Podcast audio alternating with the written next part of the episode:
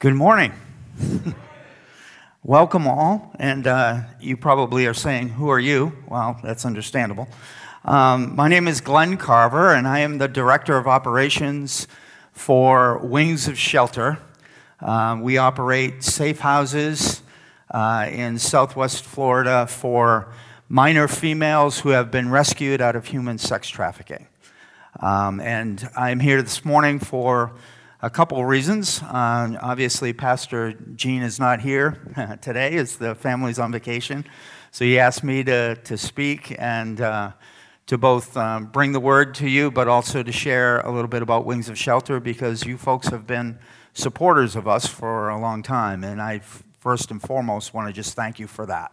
Um, C3 has, has been a part of, of what we do at Wings of Shelter, and uh, without Without that, we wouldn't be able to do what we do. Uh, we are truly grateful for the body of Christ that uh, has wrapped around us through the years uh, and helped us be able to uh, make a difference in the lives of some young girls who have been through some, some tremendous and horrendous things that most of us um, don't even want to hear about and, uh, you know, uh, have a hard time stomaching when we do. So, I do want to share a little bit with you uh, about Wings of Shelter today. I'm really going to cover kind of three areas. I'm going to talk a little bit about um, human trafficking, which is going to be the hard part, and hearing a little bit about that and, and, and kind of what it is and, and um, just the significance and severity of it, even, even here in the United States, because that's one of the things that most people don't realize. Uh, and then I want to share with you a little bit uh, about Wings of Shelter itself and just some of the work that we're doing. Uh, and then I also want to bring uh, the message to you. So I'm going to try to do that all in the time frame I have. You know, when I was a kid, people used to wear watches, and I remember a pastor saying, "You know what it means when a when a preacher puts his watch out on on the podium." Absolutely nothing. So um, just so you know that. Uh, but I I don't have a watch, so I have to put my phone out so I can keep track of time that way, and I'll do my best to, to do that uh, as we go forward. But as I said, I, I, really want to just thank you because you really have been a part of what we do at Wings of Shelter, and, uh, and it's, it's significant when you, uh, when you understand who we are as an organization. You know, we have kids that come in, we're licensed through the Department of Children and Families within the state of Florida. We're also vetted with the FBI and with Homeland Security as a witness protection um, house. Uh, so sometimes we get girls directly from the FBI or Homeland Security in that case. Uh, most of our kids come through placement agencies that are, that are, um, that are connected to the Department of Children and Families. So, because of that, we get a certain rate for each kid that comes, but that really only covers about half of our costs as an organization. So, the other half of our costs comes from churches, comes from individuals, comes from sometimes foundations and grants that we might get.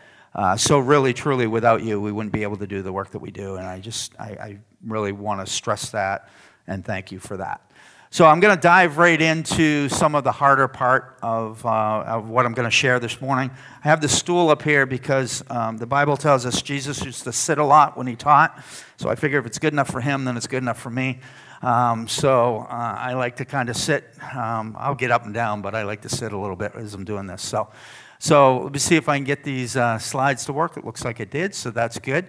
So um, when it comes to uh, human trafficking, particularly when it comes to child sex trafficking, what exactly is human trafficking and um, child trafficking?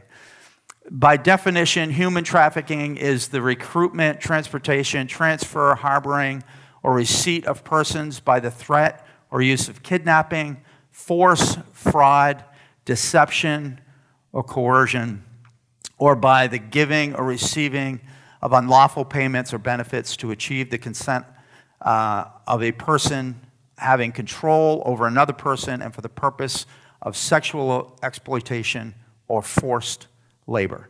Now, the thing that I want to point out about this definition is, is a couple things. One, this definition actually refers to adult trafficking.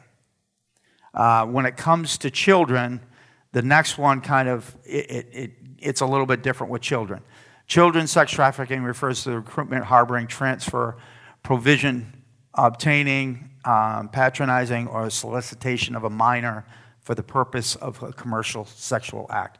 So um, the main difference is that when it comes to adult trafficking, the three words that are really kind of significant there are force, fraud, coercion are involved in adult trafficking. When you come to child trafficking, that, that requirement is not there. Anything that is intended to harm that child eh, or, or um, bring about commercial um, trade of some type, it's considered trafficking. So the, which is good because um, because it's happening at younger and younger ages. Uh, and unfortunately, um, it's, uh, it's, it's difficult to prosecute some of this, um, but that's, that gets into more detail than I'm going to get into this morning.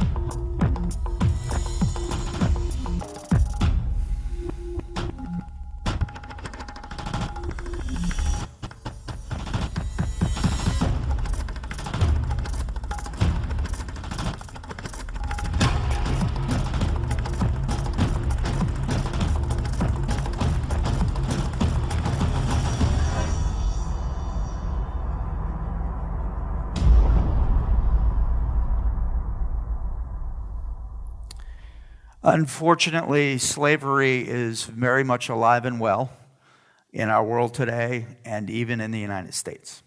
And that's the part that most people don't really understand. I want you to take a look at this. Help me do some math here. 5 times 5 times 5 equals 6,500, right? people are going, what? Wait a second. I want you to look at this um, mathematical equation just slightly differently. I want you to imagine a young child who is being raped five times a day, five days a week, for five years. They will have been raped 6,500 times. That's the sad reality of what's happening with human sex trafficking around the world and in the United States. And the, the, the even worse reality of that is for many of these girls and women, it's more like 10 to 30 times a night. Because they're not being bought and sold to just one person, they're being bought and sold to multiple people at a time. It's why it's becoming the fastest growing, growing crime in the world because um, drug cartels, organized crime has come to discover that they can make more money off of trafficking than they can off of drugs. If I, if I choose, you know, if I'm a trafficker and I sell Ed heroin, um, Ed's not buying heroin, but, you know, if I, I sell Ed heroin, I, I, I do that once today, and then tomorrow I got to get more to sell him, right? But when I'm a sex trafficker and I'm selling a person, I can sell that person over and over and over again. And then I can turn around and sell that same person to somebody else over and over and over again. And organized crime is realizing hey, there's big money here. Um, drug cartels are saying there's big money here, and it's very, very difficult to prosecute and catch because what happens when, um, and, and Tony could probably speak to this, when they bust into a hotel room when they think there is something going on in this trafficking, who are they finding there? They're finding the person that bought, you know, someone else, and they're finding the victim. Where's the trafficker? Nowhere to be seen, can't be connected to it. They just move on to somebody else. And many times, some of these traffickers are so emboldened, they actually show up at the police station and bail the person out so they can take them because they consider them their property. So, we are talking about something very, very real. So, just to give you a few um, statistics, stats about this 27 million uh, worldwide men, women, children are subject to human trafficking. That's both sex trafficking and labor trafficking. Um, and, and then it talks about, you know, uh, how many are coming into the United States on a yearly basis um, and being sold here. Many of them labor trafficking, but also sex trafficking, very much the case. But I want to jump over to the United States side because here's the thing that most people in the United States don't understand, and it's how Wings of Shelter got its start. Um, Wings of Shelter was started by Lowell and Sally Senitz. They're still, our CEOs and, and co founders. Um, they started Wings of Shelter in their retirement. They had uh, been on the mission field for 30 years, came back to the United States, to Southwest Florida, and thought we're going to retire and do like other people do. And um, saw a, a Dateline special actually about uh, how human trafficking, particularly uh, child sex trafficking, was happening in the United States, and God spoke to Sally's heart. They began to pray, and God just opened the doors, and that was about 14 years ago. Um, and they're still very much doing it in their late 70s. They're still very involved um, with, with the, leading the organization and running the organization. So that's how it got started. But here's the thing that most people don't know, just like Sally didn't know. They had been years on the mission field. They had actually even started a home in Romania for um, um, mostly boys that were turning 18, who were orphans, who were then being cast out into the street, who were going to end up being trafficked because they had no skills, no uh, way of really being able to support themselves, and were, were um, very vulnerable to being trafficked. So they started a home to care for 18 to 24 year olds and help give them skills uh, and, and find them jobs and, and help them get started on their adult life so they didn't have to go that route. So they came to the United States. They knew a lot about trafficking just because of those experiences, but they thought it was a problem that was outside of the United States and around the world, like most people do.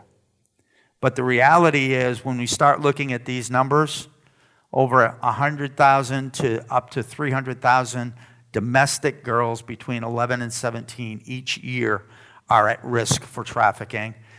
Anywhere from 22 to 2,300 children go missing on a daily basis in the United States based on police filings.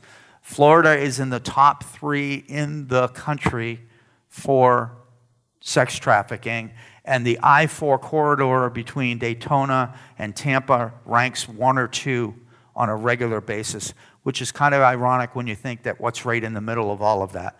Disneyland.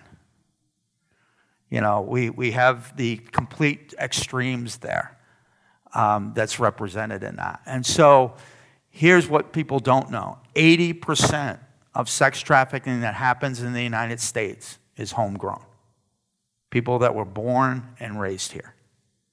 And it's happening not just in the like you see in the movies where somebody's hiding in the bushes and driving up or driving up in a van and grabbing somebody and taking them away. Some of that happens, yes, but most of it's happening right in people's backyards, right under people's noses.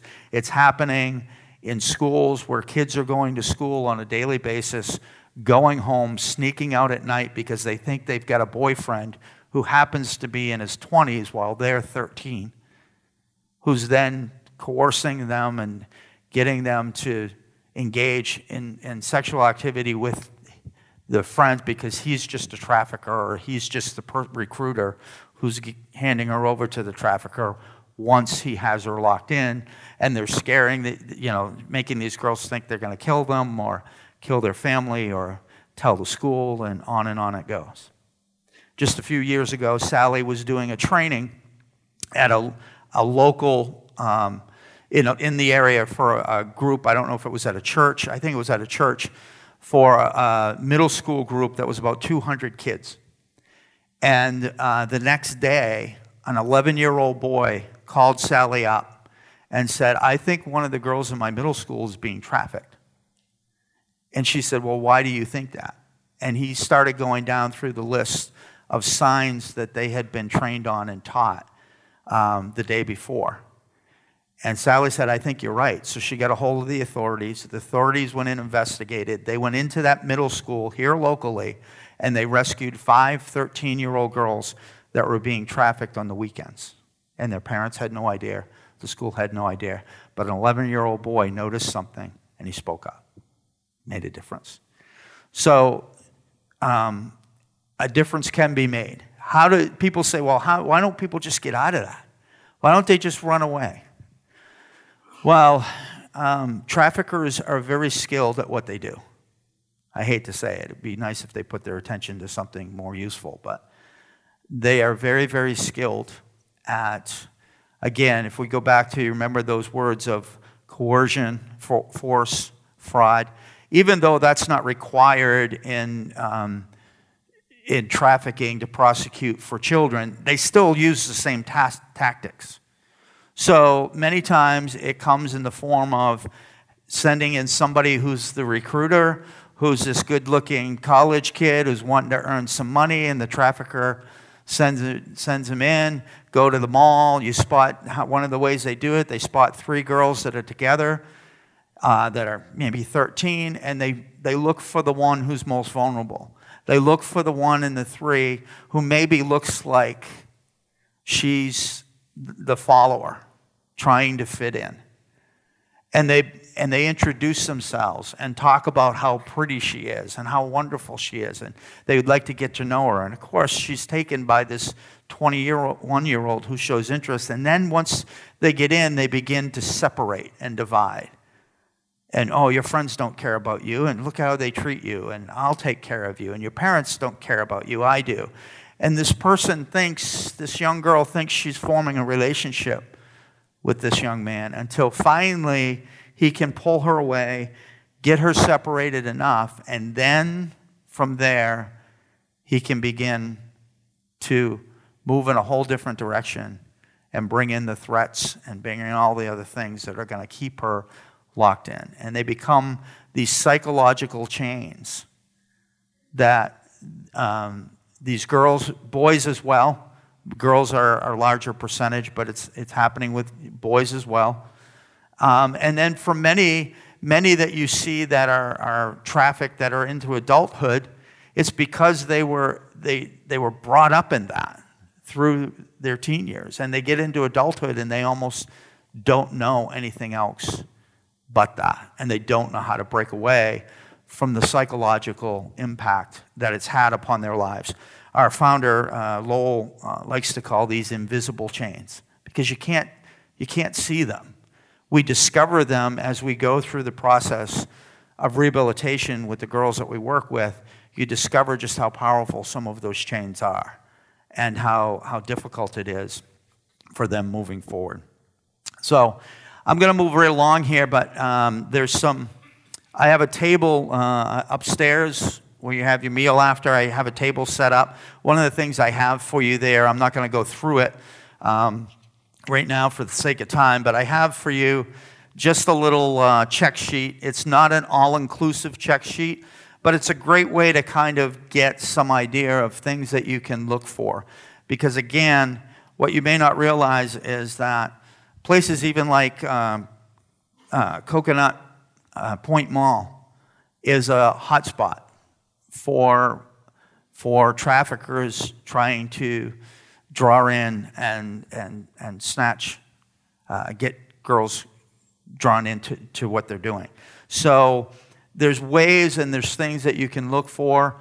Again, it's not all inclusive, but if you at least have some idea, I did. Uh, I, I did this training uh, back a few months ago at another church down here in Naples, and uh, afterwards had two ladies who came up to me and said, "You know, I think our neighbors are trafficking out of their house." And I said, "Well, why do you think that?" And they told me a couple things. I said, "They said, what do we do? We don't know what to do." I said, "You call the authorities." So the one thing what we what we always train people is don't try to intervene because you don't know what you're stepping into.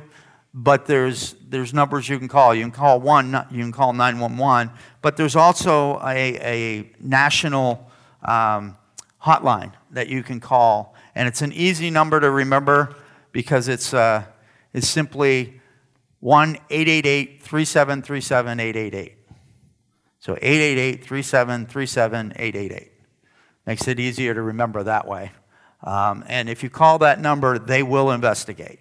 You can do it anonymously, which is nice. So if you have a situation like these ladies did, where it was the neighbors and they weren't really sure and they didn't want to create, a, you know, put themselves at risk for something, they can call that number anonymously and they will investigate that. So, Wings of Shelter. Um, our primary focus with the girls that we have uh, the girls that we bring into our program are between the ages of 11 and 17. Um, and we've even had uh, some occasions where we've been asked to take girls as young as 10. Um, the girls that, that come to our program have been confirmed that they are HT victims. Uh, in almost every case, they are from here. We've had a couple that have been brought in uh, from other countries and then were discovered that they were being trafficked after the fact. But most every girl we have is, um, you know, from the United States. Majority of the girls we have are from Florida, uh, but not necessarily from the immediate area. We found we, when, when Lowell and Sally first started, the first three girls they took were actually from uh, Lee and Collier County, and we've we've discovered that it's harder to do the rehabilitation work that we need to if they're from the area because they have too many connections. Uh, so it's too easy, and, and one of the things we have about our program that makes us a little bit different than other group homes and other programs is if a girl runs from our program, she doesn't get to come back. So it actually, you would think that sounds maybe mean, but these girls are so used to running all the time that anytime anything feels they, they, they, they've been in group home after group home after group home. Sometimes they've been in the same group home you know 20 times and they've run 20 times and they bring them back and then they run and they bring them back and then they run. And so we discovered that to really do the work of rehabilitation we need to have a certain level of buy-in from the girl that they want to be in our program and they and we tell them right up front if you if you want to leave our program, that's fine. We'll help you. You don't have to be here. You know, let us know. We'll work with your case manager and we'll find a better placement for you. But don't run. It's too dangerous on the streets. And if you run, we're going to call the police. They're going to pick you up. They're going to take you somewhere else because we can't have you be here and do that. It makes it too dangerous for you, too dangerous for us as safe houses because now we're running the risk of people knowing where we are, that kind of thing. We don't tell people where our homes are. I can tell you that they are in the area, but if I tell you anything more than that, then I'd have to kill you. I'm just kidding. I'm just kidding. Um, but but we, we don't tell people unless they've been fully vetted with us uh, to work in the safe house. We don't tell them exactly where our safe houses are. God's been good to us. One of the things that we have done in this past year, actually the past year and a half, uh, through COVID, is we started a capital campaign, which I know makes no sense to purchase our own safe house. And the reason for that is one of the safe houses we've been in for quite some time. Uh, and we've been fortunate. Uh, our landlords are uh, like us, and, and it's been a, a great fit for us. Um, the, the other one, we've had to move three times in three years because we've only ever leased our, our safe houses. And, you know, with the way the market's going, landlords want to sell, they want to do something else and then it costs us anywhere from seven to ten thousand dollars to to move everything and start over in a different house. So we started a campaign, capital campaign, and as of this past week, we actually purchased a safe house. It's still not closed on, but we were able to raise enough money to make that purchase, and um, we have a closing date for the end of February.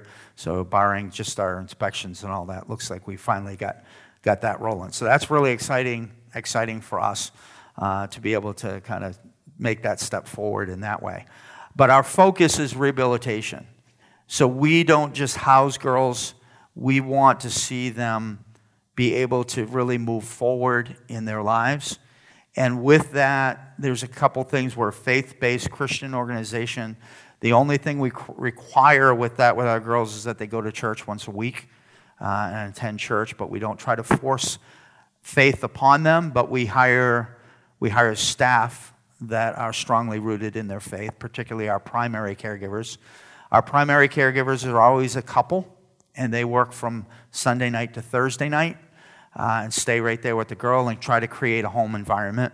Uh, our girls are homeschooled, but we have them leave the house and go to a, a, we have a couple churches that have provided rooms for us to be able to do our schooling at uh, there so that it feels like they have a classroom and they do homeschooling. But in addition to that we hire a teacher tutor to work in that room with the girls that are in that room so that when they need a little extra one-on-one help they can. Most of the girls come to us very behind educationally uh, because they've missed large chunks of school at times for many of them. Um, some of them are right on track, but most of them are be, well behind. So, depending on, on the girl's age and, and where she's at academically, um, most of them, if they're you know 12, 13, 14, they'll do Florida virtual homeschool, and we'll help them that way. If they're a little older, we actually set them up with a GED and help them work towards getting their GED. And then once they have that, they can begin to work a part time job and begin to learn some life skills because when they hit 18, um, the state no longer you know, pays, pays for them to be in our program. Um, and so they, they have to be able to move on. However, we had one girl who came to us a few years ago who was 17 and a half when she came, came through the FBI an absolutely horrific, horrific situation that I won't even get into the details on, but involved not just trafficking, it was a gang related thing. So it didn't involve just trafficking, but actually ultimately involved uh, some murder and some things that went on that she witnessed. And um, so she came to us, uh, you know, very much in need of, of long term rehabilitation. And we only had about six months. So uh, we decided she was so uh, desiring to move forward in her life that Lowell and Sally uh, decided to let her stay beyond her 18th birthday. And so she stayed with us for another two years, ended up getting her GED, starting college, going to college full time, started a job, was working that full time. Um, and if you, with the state, if you're part of the DCF system, and you turn 18, if you're willing to go to college, they will actually pay for your college and give you a stipend to live on. So we uh, didn't, we, we charged her like $300 rent, but we put it all aside and saved it for her. And in addition to that, she was working, so she was saving money. And she finally, I was able to help her uh, find her own place just in November. It was one of the coolest things I've done since I've been with Wings uh, to be able to find a, a, neat little, just a small little bungalow, but one that she could afford, uh, and help her uh, move into that. And she left us in November into her own place, still working full time job, still going to school with $20,000 in the bank. Um, her biggest fear in life was that she was going to end up homeless. And so she just had a, was on a mission to, to, to save and take care of herself. And she's doing great her and I get together about once a month and have lunch together and just kind of talk and see how she's doing. And she's just is the, the sweetest, sweetest thing in the world. And we just, uh, just love the progress that she's making in her life. So I want to take just a couple minutes that I have left because I know I'm, I'm getting close here. And I do want to dive into um, a, a, scriptural thought, just some thoughts for you. Um, and just so you know, my, my style of uh, teaching and preaching is, is really more application based. That's just how I've always been. I grew up in the church, was saved when I was six years old, and, and was a pastor for a number of years. And it's always been about uh, how do we take God's word and really apply it, you know, for me. So I, I, I want to share with you uh, along that line this morning. So I'm going to read some verses that are very familiar to you from, from Matthew 5, uh, verses 1 to 12. Now, when Jesus saw the crowds, he went up to the mountain, and after he sat down, there you go, sorry, um, his disciples came to him, and he opened his mouth and began to teach them, saying, Blessed are the poor in spirit, for theirs is the kingdom of heaven. Blessed are those who mourn, for they shall be comforted. Blessed are the gentle, for they will inherit the earth. Blessed are those who hunger and thirst for righteousness, for they will be satisfied. Blessed are the merciful, for they shall receive mercy. Blessed are the pure in heart, for they will see God. Blessed are the peacemakers, for they will be called sons of God. Blessed are those who have been persecuted for the sake of righteousness, for theirs is the kingdom of heaven. Blessed are you when people insult you, persecute you, and falsely say all kinds of evil against you because of me. Rejoice and be glad, for your reward in heaven is great. For in this same way they persecuted the prophets who were before them. So, what I want to really focus on this morning is just one of those verses. Um, um, if you're interested in more, little plug here. I actually wrote a book on, on, on these verses um, called Eight Transformational Attitudes, and I've got it up on the table if anybody wants to get one of those. Um, but I want to just focus on the first one poor and, poor, uh, uh, blessed are the poor in spirit. Now, what is it to be poor in spirit? Poor in spirit is kind of like humility on steroids. Is kind of how I, I envision it. So I, I in, in my book and in, we, when we talk about this, we often talk about it from the standpoint of just humility because that's kind of what we could recognize as a word. But it's really going, you know, for us who, who know Christ and for those who don't, um, in, in, are, are, are seeking to understand what that is, being poor in spirit is really being spiritually bankrupt. It's coming to that place in our life where we realize that apart from God, we can do nothing that has any, any real value, long lasting value, and satisfaction. But at the same time, because of God, we do have value. And that's the part that sometimes we kind of don't always get, especially when we look at other people. And so, being poor in spirit is really about a couple things. One, it's about how I get to that place where I finally recognize the need for God in my life and, and, and, seek, you know, ask Christ to be my Savior because I recognize I can't do this myself. I can't do this by myself on my own. There's no way I can. And we finally fall on our face before God and say, Please, help me. That's being poor in spirit, being totally spiritually bankrupt. But that place ought to also take us to a place practically in our lives of humility in which we recognize that all people are spiritually bankrupt apart from God. And what do people need the most? They need to come to that place of being able to see that. And how are they going to get there? They're not going to get there because I berate them, belittle them, and tell them they're, they're no good. They're going to get there because I value them. And I, I show them who they are based on how God created them to be, but who they can be in Christ. So, the best definition I've ever heard of humility is a simple definition, and it's not all encompassing, but I, I put it up here. Humility is to recognize my value and others' value while looking up. I want you to think about that for a minute. Because in order for me, when I become spiritually bankrupt, part of the process is realizing that God created me uniquely. As David said, I was fearfully and wonderfully made. And I have value and I have worth. And I don't know about you, but I've been in the church a long time and I've seen a lot of Christians who don't see their value. They don't even know they have value, even though they've been in the church for years. And I'm here to tell you that because God created you, He created you in His image, you have value just in that alone.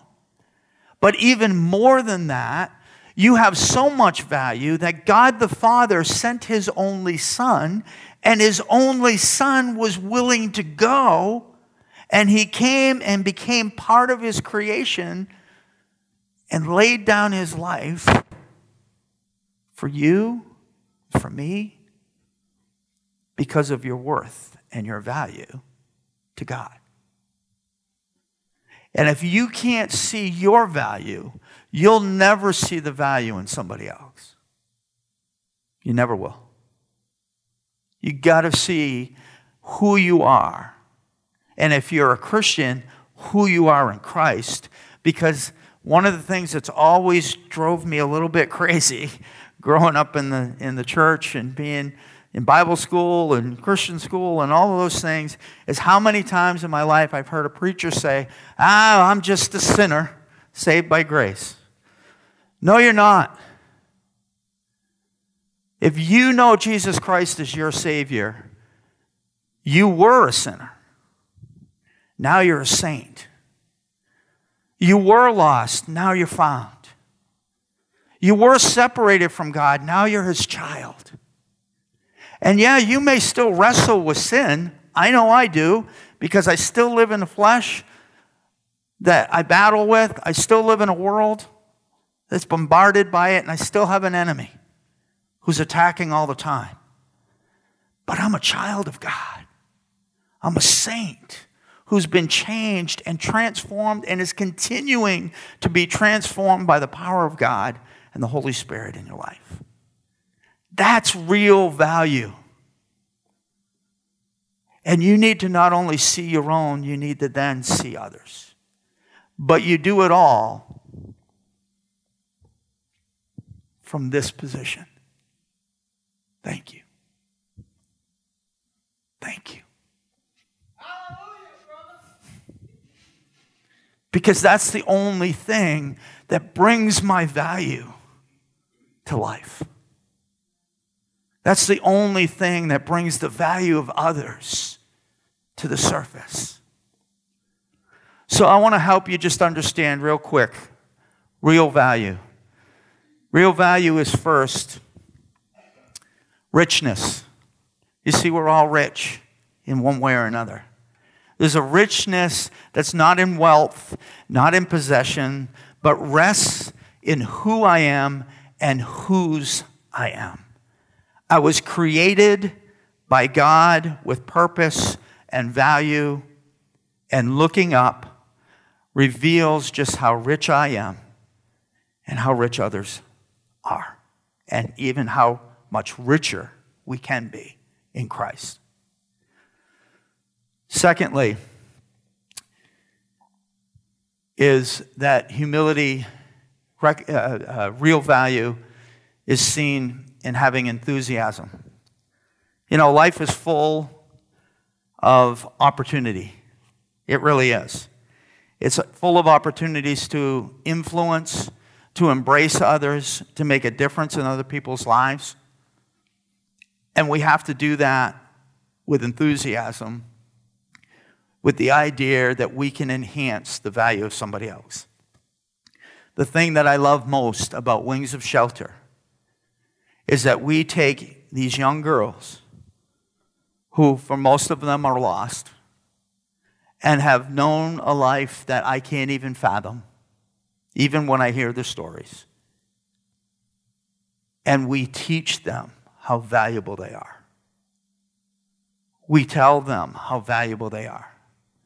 On more than one occasion, we've had a little girl come in and say, to, she'll say to Sally, I'm just a prostitute. And Sally looks at that little girl and says, No, sweetie, you're not a prostitute. You've been prostituted, but you're not a prostitute. It's not who you are. It's not who you are. We want you to live something different because we know your value. And it doesn't take long for these girls to start living a different value system when they embrace it. When you really truly give people love and worth and value, they will rise to that. Thirdly, awareness. Real humility is about having awareness, being aware of your own strengths, your own weaknesses, your blessings, your opportunities, the opportunities to grow, uh, understanding your feelings, your thoughts. All of these things sound simple, but doing all of those things and being grateful on a daily basis will make a difference in your life and it will make a difference in how you impact the lives of others around you. I guarantee you, because I've seen it, I've experienced it. And then, fourthly, real value is about love. You can't do anything unless you genuinely love. And the only reason we can love is because God first loved us. He demonstrated to us what love is love is sacrifice, love is service, love is putting myself aside for the benefit of somebody else. It's being willing to let God move and work through me so that I can make a difference in somebody else's life. And many times we don't always see the results. Love is not about me accomplishing something. Love is not about me producing results. Love is about me being used by God, and it's up to God to produce whatever results He produces. Not every girl that comes through our program makes it. Not every girl that comes into our program stays. Some of them run. Some of them can't break free from the chains that they've been bonded with. It's what they know. And, and, and it's easy to be critical of that, but think about how many times in your life you've chosen the ease of what you know, the comfort of what you know, over what was oh, better for you. You knew something else was better for you, but it was harder. it was more difficult. It was easier to stay in the comfort, even though you knew it wasn't the best. We can all make that mistake and sometimes do. And so it's not about being critical or judgmental of that, it's about understanding that when I bring real value, when I help people see their richness, when I do that with genuine enthusiasm and care, when I do that with an awareness of both myself and them, and I bring real love, the kind of love that God gives me that I don't deserve, into their lives, it can make a difference.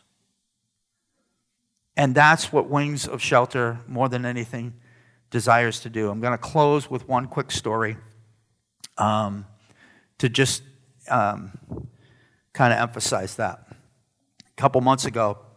Best experience I've had since the time I've been at Wings. I've been with Wings for just about a year now, and uh, the most amazing experience I've had so far. I've had a number of them. But we had brought a new girl into our program. We had another girl who had been with us for several months, and uh, um, that the one that had been with us for several months is an amazing story. I, I mean, her, her, first, her first month in, um, her trafficker um, was being, he had been prosecuted and had done a plea bargain because he was being prosecuted both federally and state. And so he did a plea bargain, and we got to watch online his, his um, going before the judge for sentencing and this little girl was able to write a victim uh, a statement that the arresting officer, who he, she had formed a relationship with through the process, was able to actually read for her in court, and we were able to watch it. And, uh, and this little girl, in her statement to this trafficker, who was in his 30s, she was 15. Um, said, You have changed my life forever. But for me, it's time to, for me to forgive and move forward.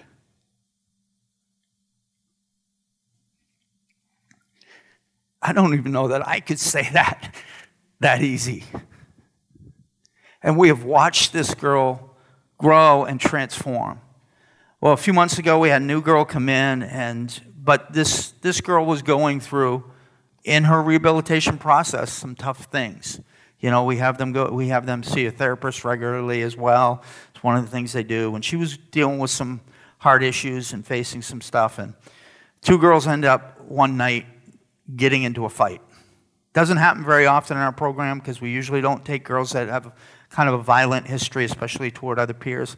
But they're teenage girls, so you know stuff happens, and and uh, and they and they're kind of like sisters, you know. So they ended up, needless to say, they were both dealing with stuff. One was new, one was dealing with stuff, and they just got in a disagreement and it turned into a fight, which, you know, in and of itself isn't that bad, except for the fight happened out in the driveway instead of inside the house. So the caregiver called me in a panic, you know, trying to get them separated, couldn't get them separated. What do I do? I said, call the police. So she called the police, called 911, and I headed over, my, my wife and I headed over to, to try to get there. We get there, there's two cop cars, there's an, two ambulances, there's a fire truck. I'm like, what is going on here? Um, there's neighbors are out in the street and they're all yelling and hollering, what's this all about? What, what do you got going on here? Blah, blah, blah. And, you know, I mean, again, we, we are a safe house, so we protect that information very closely but they were wanting to get involved in it, and it just it was a it was a crazy, crazy several hours calming everybody down, calming the situation down, calming the girls down, trying to comfort the caregiver who was uh, you know first time she had that experience was kind of struggling a little bit so michelle and i worked together she kind of took took care of the caregiver and one of the girls. I took care of the other girl, and we were trying to, you know, and I was bouncing around a little bit and kind of got everything solved. Ended up, fortunately, because we have a couple safe houses, we separated the girls, put them in different houses, and that helped also leave some things. And so the next day, I went over to talk to the new girl to say, hey, you know, she was afraid she was getting kicked out. And, uh, and I said, you know, you're not getting kicked out but this can't happen again. This is not what we're about. This is not how we handle things, not what we do. And we went over some of the rules again. And then I waited a day, and the next day, I went out and bought flowers for both girls. And I delivered the flowers to them separately.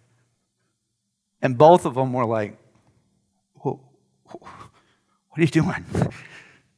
And I said, We just want you to know that we didn't like that you handled things the way you did, but it was, it was a moment. And what we really want you to know is that we love you and we care about you. We're not getting rid of you, and we want to make a difference in your life. And you know, from that day to this, we have seen amazing growth in both of those girls because for the first time in their lives, they knew they were genuinely loved. It wasn't based on what they did or didn't do, it was based on who they were. That's what being poor in spirit, truly humble, will lead you and I to in our lives, not only for ourselves, but for those around us and those we deal with because we will see their genuine value and be able to bring the true love of Christ into their lives and make a difference. Again, I want to thank you for letting me be here. I know I probably took a little longer than I should. Um, if you have any questions or want to pick up anything, I do have a table upstairs, so feel free to come, come see me, and or my wife will be there. Um, but let's pray. Father God, I thank you for this day and this opportunity. I thank you for C3 Church and the work that they're doing here in this area. I know that at times it's, it's, it's not easy work. It's not easy to make shifts and changes, and it's easy to just kind of go along with what do, what do people want? What do they want? Instead of really looking and saying, how can we truly minister to the needs of people, and especially the spiritual needs? And how can we help people to grow and understand who God is and make a difference in their lives? So I thank you for this body that's so committed to wanting to know your word, wanting to share truth, wanting to make a difference. I thank you for Pastor Gene and Heather and their commitment and faithfulness to this ministry and for all those that are involved and, and uh, care about it and are actively involved. Lord, we pray that, that you would bring um, you would bring transformation to the lives of people that are touched by this, this church, this ministry, both that are already here and those that are yet to discover it and experience it. And we thank you that you give us the privilege to be your hands and your feet in the world and help us to have truly humble spirits, real, um, true humility that sees the real value in ourselves as you've created us to be and in others. And that we would always do it with thanksgiving and gratefulness for what you have already done for us, far beyond what we deserve. We seek to give you thanks and praise in all things. In Jesus' name, amen.